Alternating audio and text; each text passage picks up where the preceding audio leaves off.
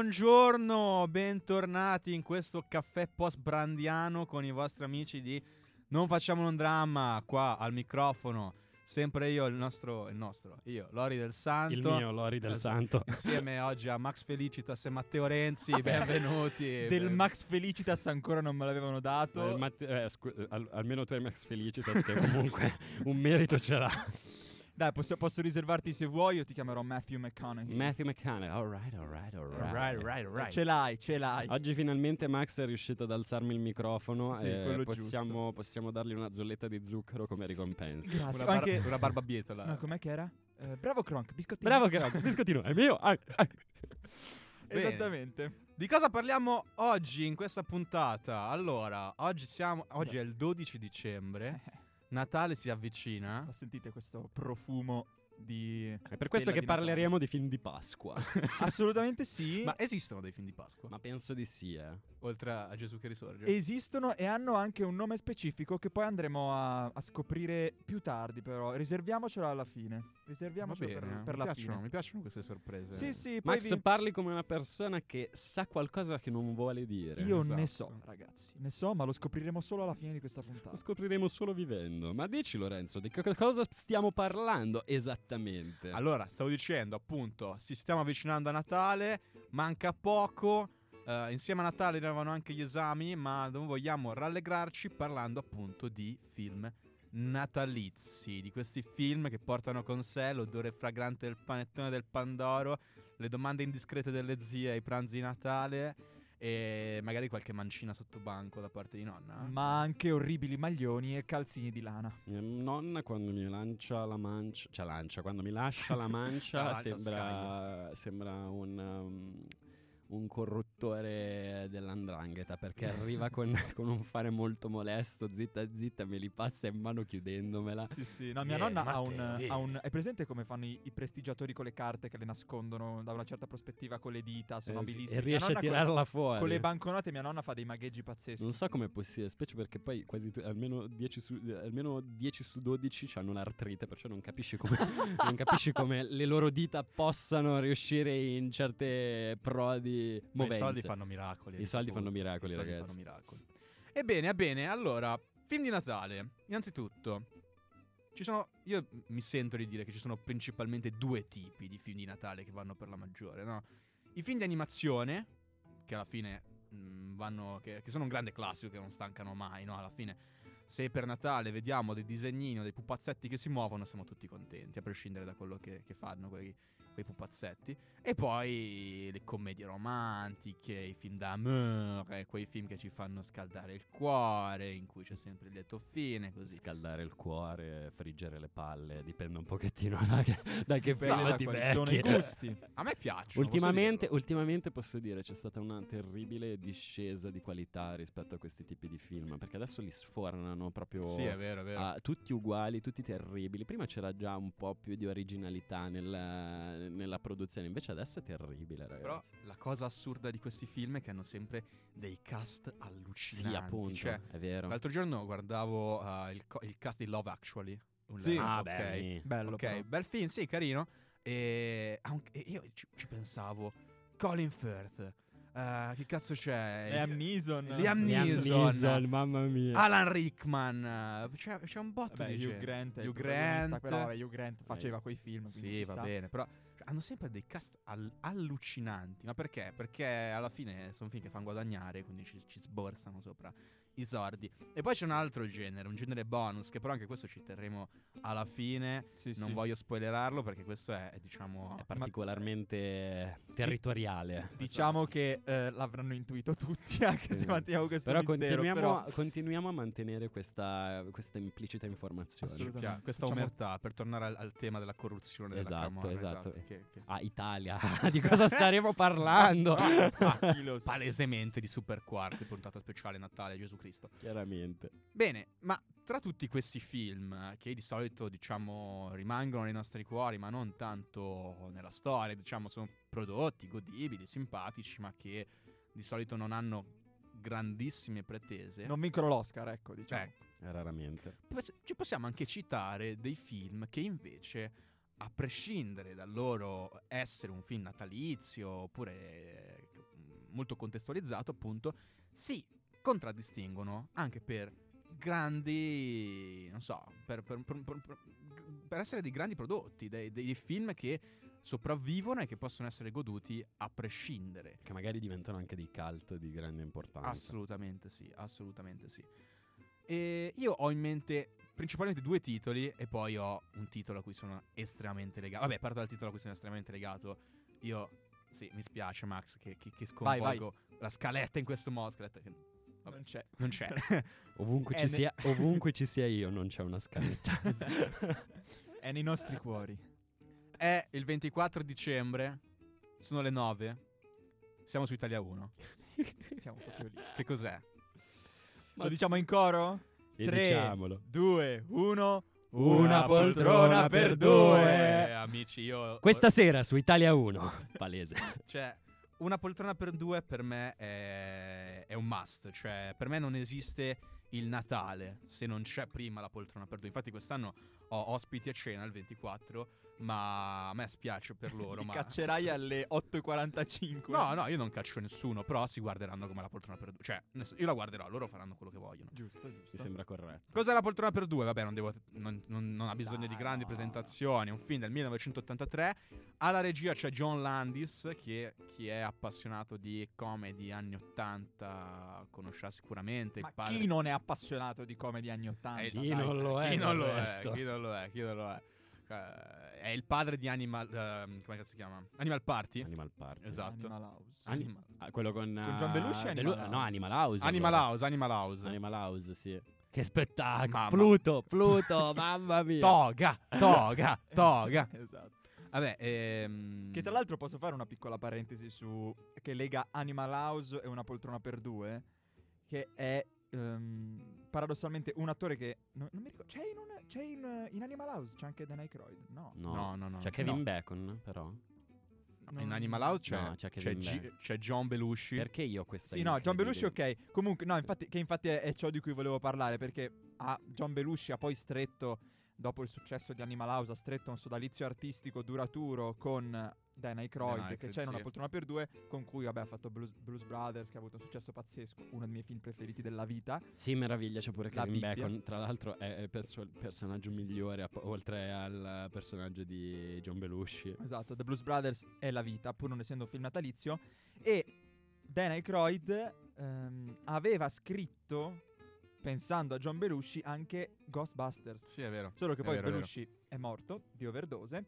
E quindi penso proprio al penso l'avesse mh, avesse scritto la sceneggiatura di Ghostbuster pensando a John Belushi al posto di Bill Murray. Sì, penso. penso di sì. Sì, anche, anche a questo. Sì, perché palesemente sarebbe stato il suo il Sì, ruolo. sicuramente. Comunque, vabbè, ho finito la mia parentesi Eh. perché da, da fan di John Belushi. Prego. Niente, no, una poltrona per due, vabbè, classicone, è appunto un film che vede protagonisti Dan Aykroyd e Eddie Murphy, il grandioso, con la presenza poi di, non di, eh, di John Belushi, ma del fratello James, altresì citato Dream, ma poi anche di una grandissima attrice, ok? Baronessa, questa cosa si ricorda troppo poco, ma è una baronessa, Jamie Lee Curtis. Sì.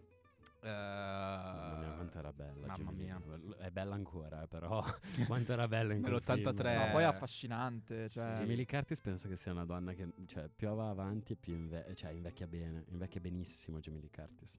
Ma ha fatto qualcosa adesso? Possiamo smettere di parlare No, di Jamie Lee adesso Curtis? si è riciclata parlare- in un sacco di film thriller. eh, Allora, ha fatto Halloween. Allora, ho- l'ultima, co- l'ultima cosa che ho visto con Jamie Lee Curtis è stata Knives Out. Anch'io, infatti. Tra l'altro esce tra poco anche Eh, Glass Onion. Glass Onion, sì, il, il sequel. Sequel, ci reboot, stava. Product placement, ci pagano per questo? No. No, magari, magari. Ogni volta io faccio le marchette. Tra l'altro, una poltrona per due, se non l'ho riuscita a recuperare il 24, è su Amazon Prime.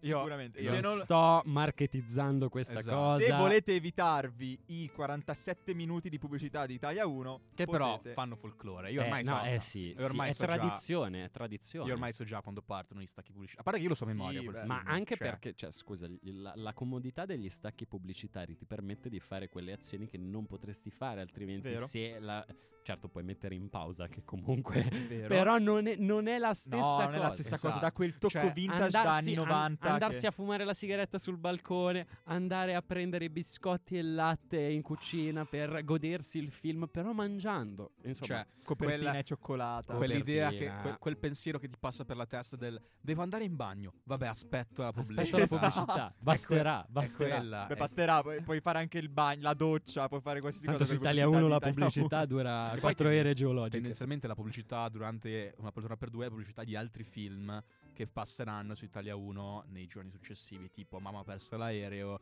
Il Grinch, Sansone, tutte quelle. Pensa che io mi sto completamente dimenticando l'universo della televisione, ma più che altro perché adesso non ne sto guardando minimamente, però è- è- ci, ci- ci sono queste epifanie che mi sta Esatto. rimandando E- Lorenzo che... se posso dire, se posso dire, per la nostra generazione, in effetti noi, cioè tutti in generale, almeno noi che ci conosciamo, non guardiamo praticamente la TV. Io No, non la no, guardo, no, tu non la guardi. zero, zero. Non la guardiamo, ma tantissimi della nostra generazione ormai non la guardano più. Ma è, io trovo molto bello e nostalgico e romantico anche Lo- che lo ci è, siano quegli appuntamenti annuali in cui torna la TV. E una poltrona per due Ma è sì, un'occasione del infatti, genere. cioè, infatti io una poltrona per due la guardo più per, per questo senso non- un po' è affet- in questo senso affettuoso, questo calore che Eh, mi penso dà che Max abbia usato la parola giusta, nostalgia, Nostalgico, nostalgico, sì. cioè proprio la nostalgia dei bei tempi andati. Quella vo- nostalgia di tempi che in realtà noi non, non è che abbiamo vissuto così tanto, perché io ero un marmocchio nei primi 2000. Facciamo ah, una poltrona per due, è uscito negli anni 80. Ma io sono cos'è? nato vecchio, Max, perciò te lo posso dire Sì, questo. ma anch'io, eh, per Ah, è vero. Però è così. Vabbè. E comunque niente, una poltrona per due è sempre nel mio cuore. Must. Eh, sì, film comico, tranquillo, anche abbastanza avvincente però posso dirlo. Cioè, Ma sì. io ogni volta lo guardo come se fosse la prima volta e mi gaso sempre. Poi mi ricordo che sono memoria le battute. La Quindi scena della scimmia è sempre una di quelle Sì. che mi porto dietro. ma nel Quella del cuore. treno. tutta la sequenza sul treno Sì, con, sì. raga, The Nacroid in blackface. Cioè, su Italia 1 il 24 dicembre c'è un attore canadese naturalizzato statunitense in Infatti blackface mi che si accende che un specie- canone. Specie in, questo, in questo periodo che eh, trasmettono comunque la poltrona. Ma perché eh, Mediaset è ancora un baluardo di no, tutte le eh, cose ma che non si sì, possono ma già più fare. Ha raggiunto, Però- ha raggiunto un'immortalità tale la poltrona per due che anche se tecnicamente è l- il, il politically correct, eh, mi piace questo maccheroni- maccheronicismo, eh, cioè comunque viene trasmesso. Questa cosa è spettacolare. Ma io ho- temo che durerà ancora poco. Ancora poco? Vuoi distruggere le nostre speranze in questa maniera? Credo che prima o poi dovrà cedere anche Italia 1.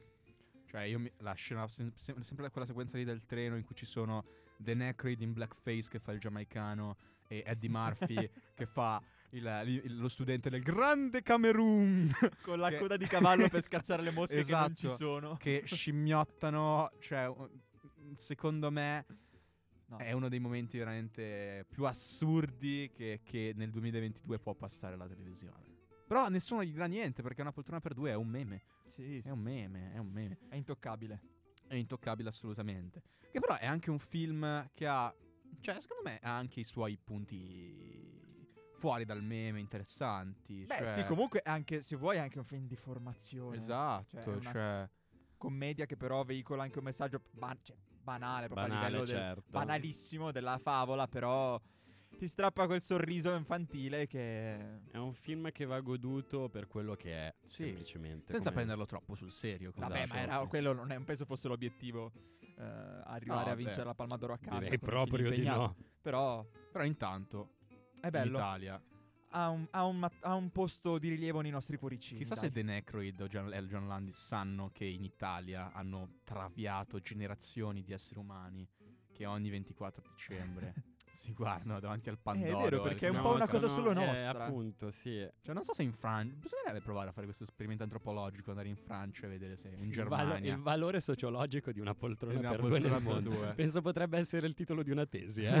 So, credo sia una cosa prettamente italica. Sì, sì, Però- decisamente. Non c'è solo una poltrona non c'è solo una poltrona. Purtroppo, possiamo dirlo. Pur- un po', un po' possiamo un po' dirlo. purtroppo, un po' purtroppo. Eh, un film che è un film, secondo me, eh, cioè secondo me, che la critica ha, ha accolto con eh, grandissimo calore, che comunque oggi è ritenuto posso dirla questa parola con la C, un capolavoro? Si può dire qua? Puoi dire. Si può Capolavoro. dire, si può dire. È Nightmare Before Christmas. Ah. Film di animazione in stop motion del 1993 firmato niente proprio di meno che Tim Burton che è recentemente tornato Tom Selleck. anche Tom Selleck Tom sì. Selleck alla regia. beh, eh, perché bisogna dire. Il povero Tom Selleck ha curato la regia di. ok il, sì. il pove- e Barton solo il soggetto, mi sa. Perché era. No, allora hanno cofirmato la regia ah, ideato e coprodotto da Tim Burton ok diretto da, da Henry Selick e ideato e coprodotto da Tim Burton sì Ah, Harry, giusto. eh, Tom. eh, Tom Selleck.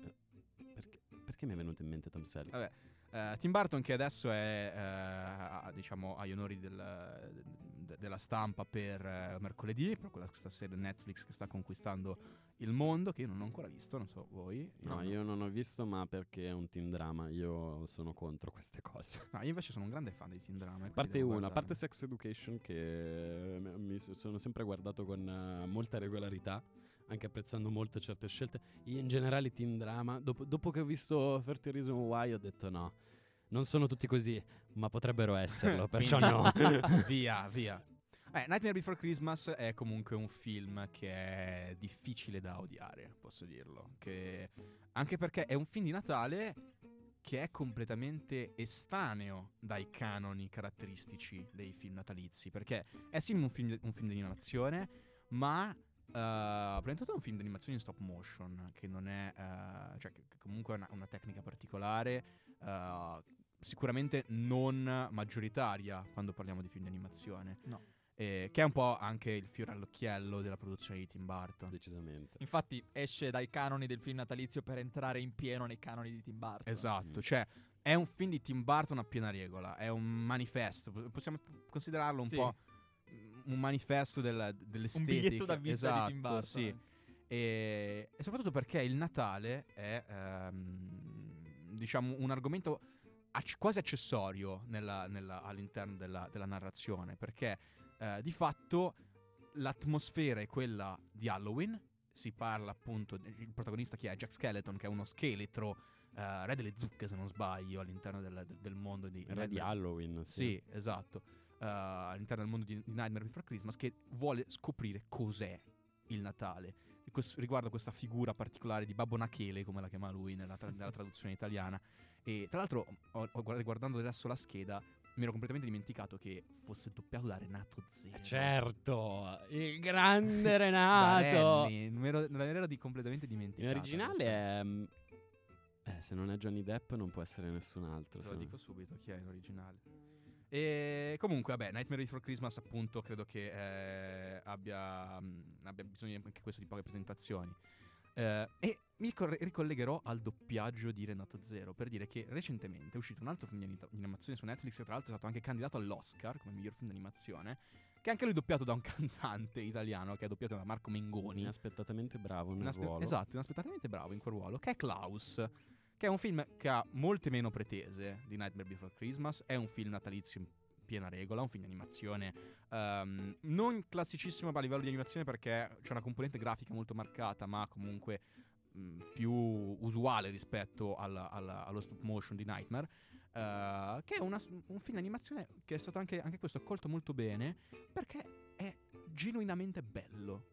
È bello a livello grafico, è bello a livello di scrittura. È un film molto godibile che parla della storia di un ragazzo figlio di, un, di quello che non, non si capisce bene se è il, il- il direttore di un'azienda di telecomunicazioni, il ministro delle poste, qualcosa del genere, che dal padre viene spedito a fare il postino al Polo Nord. E qui si trova in, una, eh, in un paesello eh, dove tutti si odiano, praticamente. E il- in questo contesto lui stringerà amicizia con un eh, giocattolaio silenzioso che di fatto diventerà poi Babbo Natale. Eh, una storia, diciamo, sul- sulla storia stessa del Natale Una molto di interessante. origin story. sì. Esatto, molto, interessante. interessante, molto carina, molto simpatica. Posso? Prego. Gradevolissimo. Gradevolissimo, sì, Gradevolissimo. decisamente. Ed è su Netflix. Marchetta anche qua. Eh. Marchetta. Sempre parlando di film d'animazione, non possiamo che citare i grandi classici che sicuramente almeno una volta nella vita abbiamo visto tutti. In particolare, io sento di portare particolarmente nel cuore Polar Express. Che bello. grande Express. film di. Zemeckis eh, con eh, la sua carriera immortale, a volte altalenante, perché adesso è uscito da poco Pinocchio della Disney, curato da Zemeckis, che è stata una roba orribile. Ma Polar Express ha il merito, oltre che di essere una meravigliosa storia, tra l'altro ispirata a un libro, ehm, ma è il primo film d'animazione in CGI che fa uso della motion capture per eh, le interpretazioni degli attori. Infatti c'è da citare in particolar modo quella di Tom Hanks che fa il, eh, il bigliettaio, fa il barbone sul treno, fa pure Babbo Natale eh, all'interno del film. Meraviglioso, cioè ci sono certe scene, ci sono certi frammenti che mi ricordo ancora, non so se avete presente il momento in cui c'è il treno che sta slittando sul, sul lago di ghiaccio. Cioè è- è- diventa all'improvviso un action Polar Express Sì. per poi ritornare a diventare un film sul Natale, sul significato del Natale, su questo bambino che non, vuo- non crede che Babbo Natale gli porti i regali, ma che poi si ritrova a bordo di questo treno diretto al Polo Nord. Eh, sempre di Zemeckis a Christmas Carol eh, con Jim Carrey, tra l'altro un cast della Madonna quel, quel, film, quel film d'animazione, perché oltre a Carrey che fa, oltre a Scrooge, fa lo spirito del Natale passato, presente e futuro, c'è anche Gary Oldman, Colin Firth, Bob Hoskins e Robin Wright. Ehm, Scusate. Era molto da Scrooge questa esatto, cosa. esatto, mi sono calato dentro. Bellissimo, oltre al fatto che vabbè, il cantico di Natale è una storia immortale, è una storia che continuerà ad esserci, che verrà cioè che si continuerà a trasporre in, in varie forme. Meravigliosa sempre anche qui con la motion capture, ci sono certi- certe immagini che sono eh, spettacolari. Tra l'altro aveva fatto un successone perché volevano farlo uscire. Era la moda del 3D, era gli- erano gli anni del È 3D. vero, Erano gli vero. anni del 3D, perciò doveva uscire in 3D. Eh, piccola, eh, piccola mm, come, si, come si dice, variazione sul tema, cioè no, sul tema no, ma sul, sul posto, sul luogo. Si passa in Giappone dove c'è questo bellissimo film eh, diretto e scritto da Satoshi Kun, che è anche regista di due grandi film che hanno ispirato a, a loro volta delle grandi produzioni, che sono Perfect Blue, che è praticamente eh, la stessa storia di Il Cigno Nero. Il Cigno Nero è quasi un plagio di Perfect Sì, Blue. è vero, era uscita una, una- un- E qualcosa una, riguardo. una polemica assurda e Paprika che invece Paprika. ha ispirato Inception consiglio tantissimo Paprika ma consiglio tutta la filmografia di Satoshi Kon Eh, Tokyo Godfathers un film che è ambientato durante il periodo natalizio e che parla del ritrovamento di una bambina da parte di questi tre barboni molto diversi tra di loro, tre senza tetto molto diversi tra di loro perché c'è, una, c'è un transessuale, c'è un burbero che adora stare per le sue e una ragazzina scappata di casa che decidono di riportare la bimba là dove è la sua casa, però in tutto questo periodo che si svolge prevalentemente tra il Natale e il, eh, il primo dell'anno succedono milioni di cose in cui si esplora, si sviscera la metropola- eh, metropolitanità del- di Tokyo. Madonna, no, lasciamo stare. Mamma mia. Mamma mia. Livello altissimo. Potevo semplicemente dire si esplora l'underground della città Con questo accento con però questo così. accento particolarmente Tra il Gabib e Berlusconi. underground. Comunque, meraviglioso, meraviglioso. Poi è film d'animazione giapponese di per sé, comunque c'è tecnica, c'è, c'è una grande profondità, i temi, sono, i temi trattati sono bellissimi e poi chiaramente, cioè proprio a livello visivo è spettacolare. Mi sento di citare come ultima cosa un grande film d'animazione che in pochi si ricordano, ma Topolino strepitoso Natale, ragazzi. Mi ricordo ancora tutte le volte che me lo guardavo a casa che piangevo, mamma mia, cinque storie meravigliose con i nostri migliori personaggi Disney. No, io non, non ce l'ho presente invece. In quel film io sono palesemente paperino. Cioè, io adesso sono palesemente paperino. Ossia, io odio il Natale. Cioè, io Ma che. com'era- cioè- era, era cartone o tre- anima- cartone vecchio No, stile? no, era, era, in- era animato. Era animato. Animato vecchio stile Sì, come... sì, ma ok. c'erano delle storie folli. Cioè, tipo, la prima storia era. era- Ah, so- è, a, pu- è a tipo episodi? No, era un film con varie storie, tutte separate tra di Mhm. loro. Però erano. Cioè, i personaggi Disney erano sempre gli stessi. Tipo Cioè, pre- compilation nella, prima, nella prima c'erano tipo. Eh, Paperina e Minnie che si dovevano sfidare in una gara di. Eh, come cazzo si dice? Ga- danza sul ghiaccio mi viene, però. Patinaggio. Patinaggio, grazie. Ehm, in cui si portavano dietro l'entourage Minnie eh, di ippopotami vestiti col tutù e Paperina di coccodrilli. E, e veniva fuori una roba assurda, re- ma folle. come- eh, ed è bellissimo. Cioè, ogni volta che mi ricapita, cioè, a volte mi ricapita di vederlo, eh, ma semplicemente per- proprio per goliardia. E mi accorgo di quanto comunque non sia cambiato il mio estremo sentimento d'affetto per questo tipo di, di film. Eh, meravigliosi, questi eh, solo alcuni tra i più grandi film natalizi che Beh, posso citare. sicuramente. Però, ragazzi, mi stupisce, mi stupisce che non sia venuto fuori un pilastro dell'infanzia di chiunque. Il pilastro. Posso? Vado? Possiamo- Lo sforniamo? Possiamo dirlo.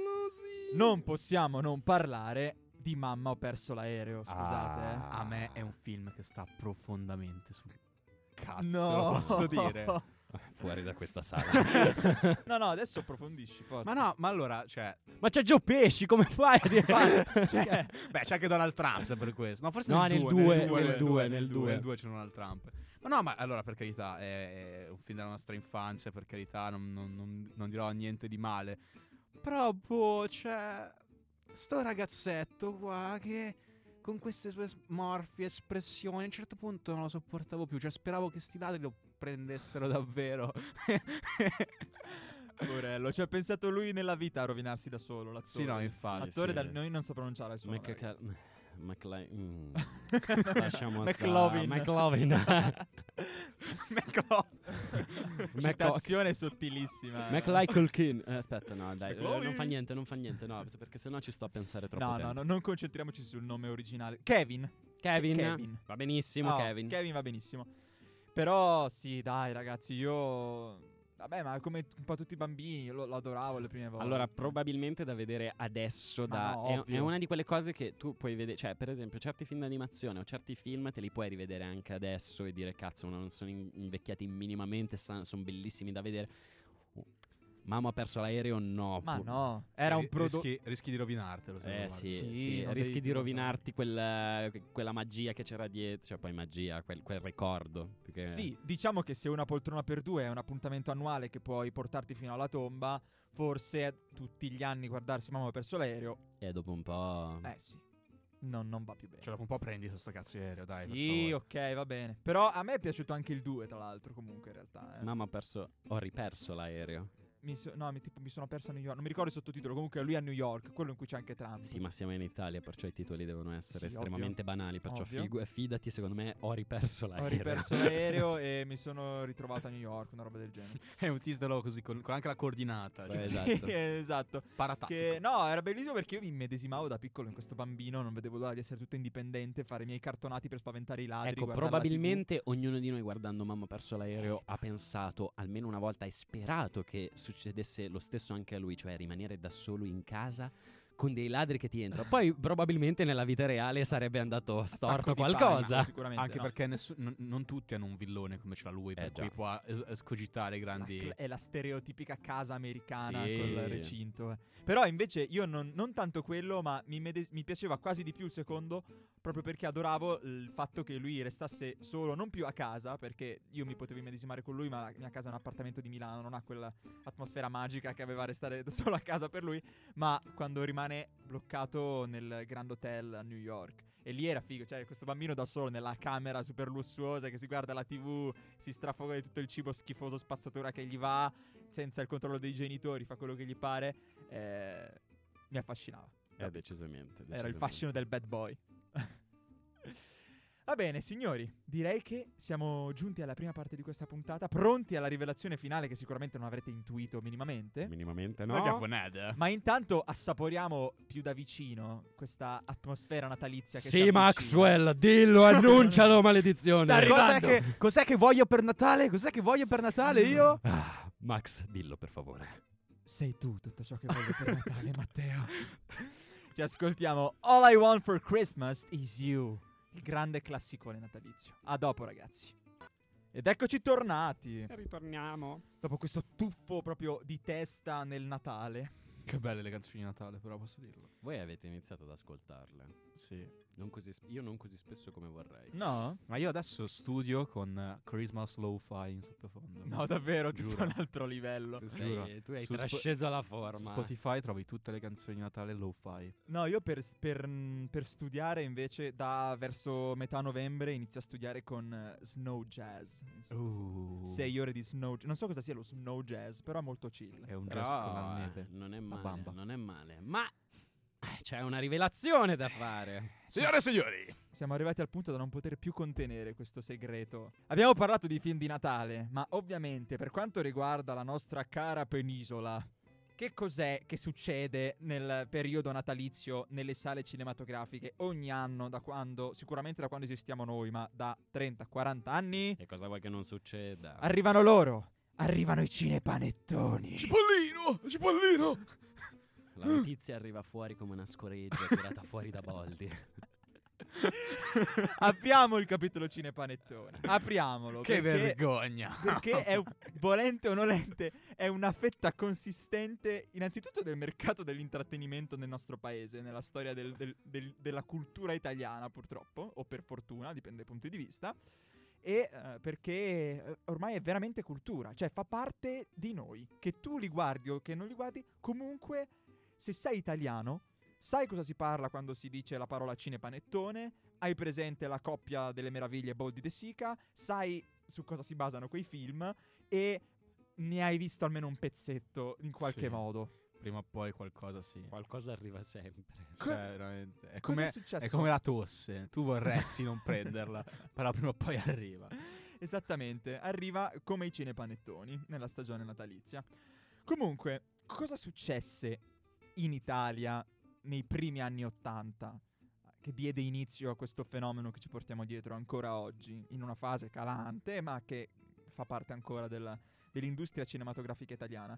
Successe che nel 1982 i fratelli Vanzina fanno uscire a febbraio, tra l'altro, il loro grande successo ehm, Sapore di sale. Ok, che non è un film natalizio, ma fu una commedia di grandissimo successo che diede inizio a- alla saga poi dei cinepanettoni. Perché? Perché i produttori, i Sapore di sale, videro il grande successo della commedia e intuirono che qui c'era da fare ancora più soldi. E quindi semplicemente commissionarono, commissionarono a Ivanzina una commedia che fosse simile nelle linee generali, ma ambientata in una località sciistica nel periodo delle feste natalizie.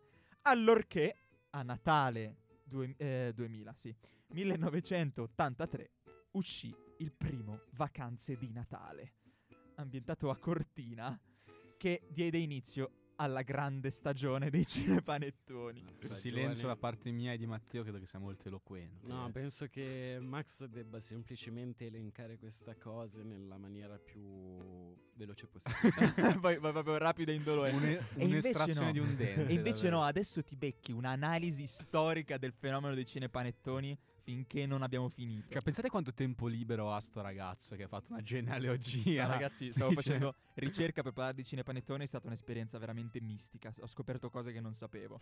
Comunque, contestualizziamo un attimo. Sappiamo Meno tutti, male che non le sapevi, Max. sappiamo tutti di cosa parliamo quando diciamo la parola cinepanettoni, neologismo che indica appunto quei prodotti cinematografici commerciali eh, che escono nel periodo di Natale e che sono delle commediacce, poss- dicia- possiamo dirlo Possiamo così. dirlo? Sì. commediacce fondate su un umorismo che sfrutta molto delle gag slapstick. Tecnicamente, cos'è la, la comicità slapstick? È quella comicità eh, molto banale, a buon mercato e mm, eh, infantile che si basa sul linguaggio del corpo, sulle cadute comiche, la classica scivolata sulla buccia di banana. Le scoregge. Esatto, quelle robe lì. Le scoregge. Che deriva, questo non lo sapevo, slapstick in inglese, eh, che si può tradurre in italiano con batacchio, perché deriva dal, dal batacchio, cioè da quel bastone Sì, Il battacchio per le campane. due assi di legno che era un oggetto scenico che si usava addirittura dai tempi della commedia dell'arte per picchiarsi facendo l'effetto scenico della grande botta. Che cioè fa un rumore della Madonna anche se lo fai pianissimo. E eh, appunto rappresenta quel tipo di comicità che risale al- a quel tipo di teatro addirittura prima ancora della cinematografia. Che E eh, quindi umorismo greve e volgarità a manetta, scon- condite da fiumi di neve in tutti i sensi, perché siamo negli anni Ottanta, quindi Beh, non sempre film di neve. E Cioè, chi tipo- voglia intendere intenda. Vero, hai ragione perché poi il filone cinepanettone eh, si è evoluto e comprende non solo prodotti che sono ambientati prettamente in località sciistiche, ma poi ha avuto tutto uno sviluppo che comprende anche quelli che sono stati eh, chiamati cinecocomero. Ve lo giuro. Questa, questa mi hanno visto. Tipo Natale sul Nilo, quelle cose Sì, lì. sì, no, anche tipo quegli, ambie- quelli ambientati alle Maldive, con sempre che non sono sono ambientati nel periodo sono fatti per il periodo estivo, anziché cioè sono cinepanettoni per l'estate. Cinecocomero. Sì, poi c'è anche, ci sono anche Cineco, com'era bellissimo. Prima tu mi chiedevi se esistono i film di Pasqua. Esistono i cinecolomba. Urca, ma puoi citarmene Ma almeno esatto, uno perché vorrei perché- capire co- come... Allora, non, mi, non, non- non sono riuscito a trovare un titolo, onestamente, perché non mi ci sono neanche messo. Cioè, se io cercassi mi rifiuta- Se io Cerca. cercassi adesso Cinecolomba Allora, Adesso questa devo fare. Wikipedia mi dice che esiste cinecolomba come categoria. eh, ma Wikipedia è un'enciclopedia libera Eh, infatti. E noi siamo liberi di dire un mucchio di stronzate ogni giorno Ma esistono anche i telepanettone, che sono prodotti natalizi fatti per la televisione, non per il cinema. Il libro panettone, che vi lascio immaginare che quali- di, quali- di che qualità letteraria stiamo parlando. E gli- addirittura gli anti-cinepanettone, che sarebbero prodotti alternativi concorrenti di cinepanettoni. Non so esattamente cosa si intenda per anti-cinepanettone, ma ve lo lancio così. Mm, dopo gli anni d'oro di Aspetta, cinepanettoni. Ho trovato un Prego. articolo. scu- Scusa se ti Vai, interrompo. vai. Si chiama Vanzina Bros. Ma non chiamatela Cinecolomba. Con Lino Banfi in copertina. Io non so se voglio leggerlo questo articolo. No, credo che tu faccia meglio a non farlo. Direi di no Comunque, Giochi della gioventù. Io credo che tu debba chiudere quel sito il più in fretta possibile. Fallo Lorenzo Già ci stiamo facendo abbastanza male Penso che Mostra del cinema di Venezia con Quentin Tarantino. Togliere Secondo me stai, stai oltrepassando il limite. Max per ogni cosa che mi è cara a questo mondo Strappa quel cerotto in più fretta possibile No, semplicemente volevo affrontare questo tema per dire che gli anni d'oro dei cinepanettoni, negli anni 80 e soprattutto 90, hanno rappresentato comunque uno spaccato di una certa Italia di quel tempo. Cioè, era diventata un'abitudine per vaste fette di pubblico che non, non andava mai al cinema perché non era interessato ai prodotti che passavano. Eh, era diventata un'abitudine per ta- milioni di italiani andare quell'unica volta nel periodo natalizio per i cinepanettoni. È diventato un fenomeno sociale che comunque, che ci piaccia o no, eh, a me personalmente non piace, ma eh, racconta uno spaccato d'Italia. Anche perché tutti quei film hanno lanciato personaggi che ad ora sono dei caposaldi della televisione italiana. Certo, ma per citare, vabbè, ovviamente c'è la, la coppia Boldi De Sica, Boldi che De Sica. sono i- gli dei dei cinepanettoni, ma poi vorrei ricordare un po' di, vorrei snocciolarvi un po' di nomi, che forse alcuni vi siete anche dimenticati. di- vai. Vabbè, che ci, che ci piaccia o no, poi si è dato anche un certo tono intellettuale, ma Diego Abatantone è partito con i film vero. demenziali e Sì, cinepanettoni. però Diego Abatantuono ti dico, cioè mi fa eh, Diego Abatantuono è diverso dagli altri. No, ma Abatantuone è un Beh, mito, cioè io lo incornicerei ha, ha fatto potessi- molto altro. Poi il cabaret che faceva Abatantuono era Ovvio, Abatantuono è indiscutibile. Io, se potessi, gli farei una statua e me la metterei di fianco al comodino. Eh, ma Claudio Amendola anche. È vero. Vabbè, ovviamente, ragazzi, il terzo, secondo me, il numero tre della storia dei cinepanettoni dopo Boldi e De Sica è Jerry Calà. Jerry Calà. Mamma mia, che Mamma monnezza. mia. Ma anche Nino Frass. Esatto. che cosa, madonna, che brutta immagine che mi sono appena immaginato. Spero veramente che No, no, non lo dico. Tra l'altro, Jerry Calà, io una volta l'ho visto in Sardegna, in una spiaggia in Sardegna, ce l'avevo di fianco. Allora io, dico- io dopo vi racconto quella è stata la mia esperienza con Jerica. Io ho fatto da pubblico, ok? Io ho fatto da pubblico per un programma che non sto a citare in cui gli ospiti erano Jerica, là c'era Umberto Smaila, ragazzi. Umberto, io, io da quel Intanto Lorenzo si è chiuso il microfono perché ha un attacco isterico io da, di quel riso. mom- io da quel momento, da quelle ore che ho passato come pubblico, ho deciso, ho preso la decisione, io non voglio fare questo nella mia vita e spero che tutto ciò che riguarda questo bruci. Comunque, che ci piacciono Jerry Sono Calà è, è lì, è lì nel podio. sì, sì, è sì, lì nel sì, podio. Io sto pensando, Sì. Anche ma- Ezio Greggio. Ezio Greggio, Ezio Greggio, Greggio, rega. Ezio Greggio, ma, ma anche questo per, per la prima generazione di cinepanettonisti. Poi è arrivata la seconda generazione dei primi 2000 e metà 2000 che comprendono Pieraccioni. Per, Pieraccioni è Eh, Pieraccioni è diverso. Ragazzi, Pieraccioni è ragazzi, diverso. Fabio De Luigi. Fabio De Luigi. Fabio De Luigi, è vero. Accoppiato spesso con Michelle Hunziker ed Elisabetta Canalis. Allora, però quella era lo, eh, Love, ehm, come cavolo si chiamava? Lo- era su Italia 1. Ah, no, quella era una miniserie. Hanno Eh, fatto anche una miniserie. Com'è che Sì, si chiamava? Love, Love, qualcosa. Una roba del genere.